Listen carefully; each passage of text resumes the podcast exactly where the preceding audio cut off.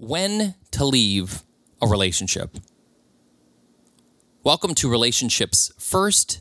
It's David Dubay here, and in this episode, I'm going to be talking about when to leave a relationship. This is a question I get fairly regularly. People come up to me and they say, David, I'm in a relationship and I'm unsure if it's the right relationship for me. I don't know what to do. And here I'm going to give you some feedback on how to possibly answer that question for yourself. So, what I did is I did a live quite a few, I think it was about two months ago in our Facebook group, Relationships First. And I spliced out the audio and I'm going to play that audio for you here. Now, if you want to join our Facebook community, you can go do that. Go to Facebook, search groups, Relationships First. That's relationships with an S, first, just like the title to the podcast here, and find us there join the group. And if you want more feedback or you want to give feedback on possible shows I do or even Facebook Lives, which by the way, my Facebook Lives are quite a bit different than my podcast. So if you want that, go there. Without further further ado, I shall play you the audio, but know this, the audio isn't the greatest quality for some reason. It didn't splice out that well, but I did I feel like I presented it in such a way that makes so much sense as to not rehash it and to actually play the original audio. So I'm going to do that here and I'll see you when it's done. The question to answer is how to know when to leave. So if you're in a relationship and you're not sure about being in the relationship, how do you know if you should leave the relationship and when to leave? That's a difficult question to answer. And it's not one that one should do lightly, really.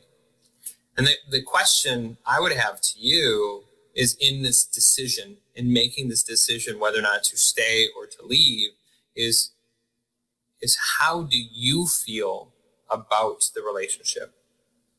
Like it's about you personally, less so than it is so if you have children, less so than about the children and less so about the other half. It's really about what you feel. And the reason why this is important is because if you aren't happy, then no matter what you do to try and continue the relationship, your kids won't be happy and your partner won't be happy. And that, that's a huge deal. If you aren't personally happy, you won't satisfy, satisfy anyone. You won't be satiated in the relationship and they won't be satiated. Now, if you're fighting a lot, if you're arguing a lot, and let's just say you love your partner and you want to stay with your partner, that one question that I've shared multiple times now in other videos is if we could have a better relationship, would you want that? Is the question I would ask. And if they don't have an answer or they don't want to answer or they're ignoring you or what have you, that's when you your decision should already be made right then and there. You should know at that point that there's nothing you can say or do that's going to change this relationship. And so then you exit the relationship. Don't wait because you have kids and you want the betterment of your children to be that relationship because there's several factors to that. A, if it's an abusive relationship, then obviously it's not a good relationship for the kids anyway. If you're putting up with abuse and that's happening in front of the children, that's not good. If if it's abusive because you are fighting constantly, whether it's in front of the kids or not, that's not good because emotionally you've shifted, which means you treat him different in front, or you treat your partner different, even in front of your kids, even though you're trying not to hold that animosity or that anger or that emotional weight with you. Like all these things affect us on a subconscious level as well as a conscious level. So you're not even thinking how your actions have changed, but your actions obviously have changed in that relationship.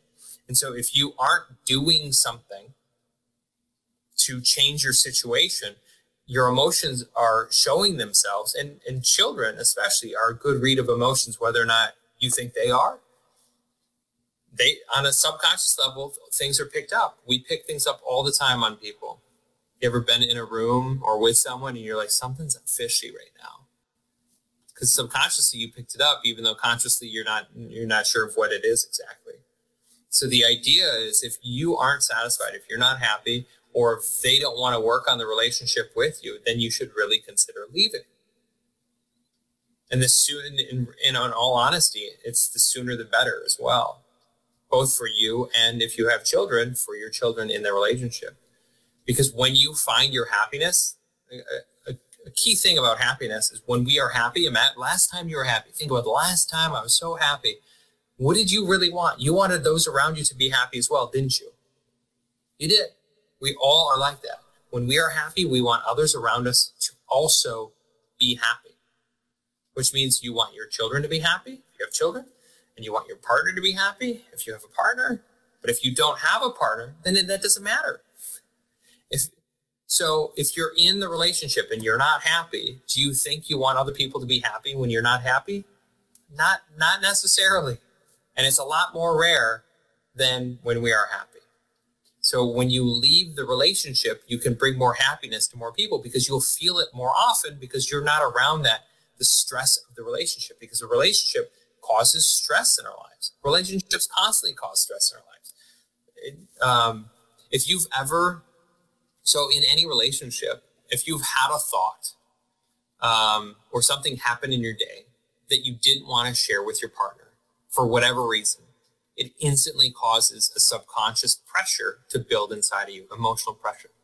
Whether you think of it or you do not think of it, it's causing an emotional pressure inside of you.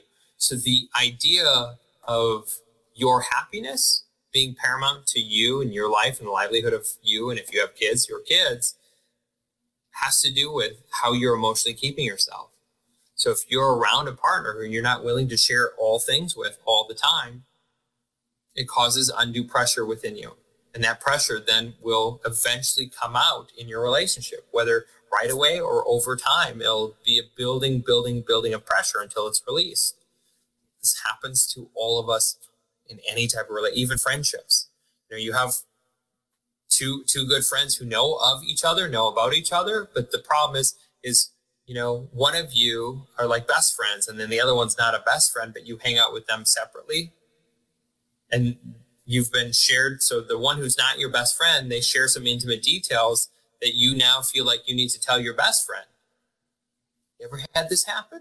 It causes undue pressure on you emotionally because you're keeping something that maybe you feel like you don't need to keep or you shouldn't have to keep from that person who needs to know.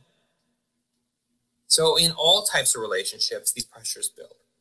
So knowing your emotional pressure points should be the place to tell you whether or not your relationship is going to be what you want it to be and something you should stay in or something you should leave. So the biggest thing is gauge whether or not they want to work on the relationship. Because if you want to, and they don't want to, don't stay. If you don't want the relationship to work out, the question to ask is why do you not want the relationship to work out? What about the relationship is it that you don't like or that feels stagnant or that you would like to change? And then bring that up with the person. If you love them enough, you'll communicate with them. If you don't feel that connection anymore, then once again, you should leave. And is it so by asking yourself that question, is it because of something that happened months ago, a year ago, years ago, that has slowly emotionally built pressure inside of you that at this point that pressure is too great for you to actually have a real conversation about what happened? If it's too great, then you can't have that conversation. The only release is to break the relationship. Okay, I'm back. And from that audio clip, I hope that was able to help alleviate if you yourself are in that situation and able to help you decide what's right for you. Because this is about you and your relationship. Obviously, I'm not in your relationship. I can't make the decision for you. So it's completely up to you. But based on those factors that I shared with you, I hope that you can make a better decision and the right decision for you. Now, with that being said, if you like this content, you thought it was helpful and useful for you, then obviously do the right things. Subscribe, leave a comment, review, and join our Facebook community, Relationships First. Go on Facebook, search Relationships First, find us, join us, and then you can have greater impact on what I do here, as well as interact with me there in the Facebook community. With that being said, I look forward to seeing you on the next episode. Take care.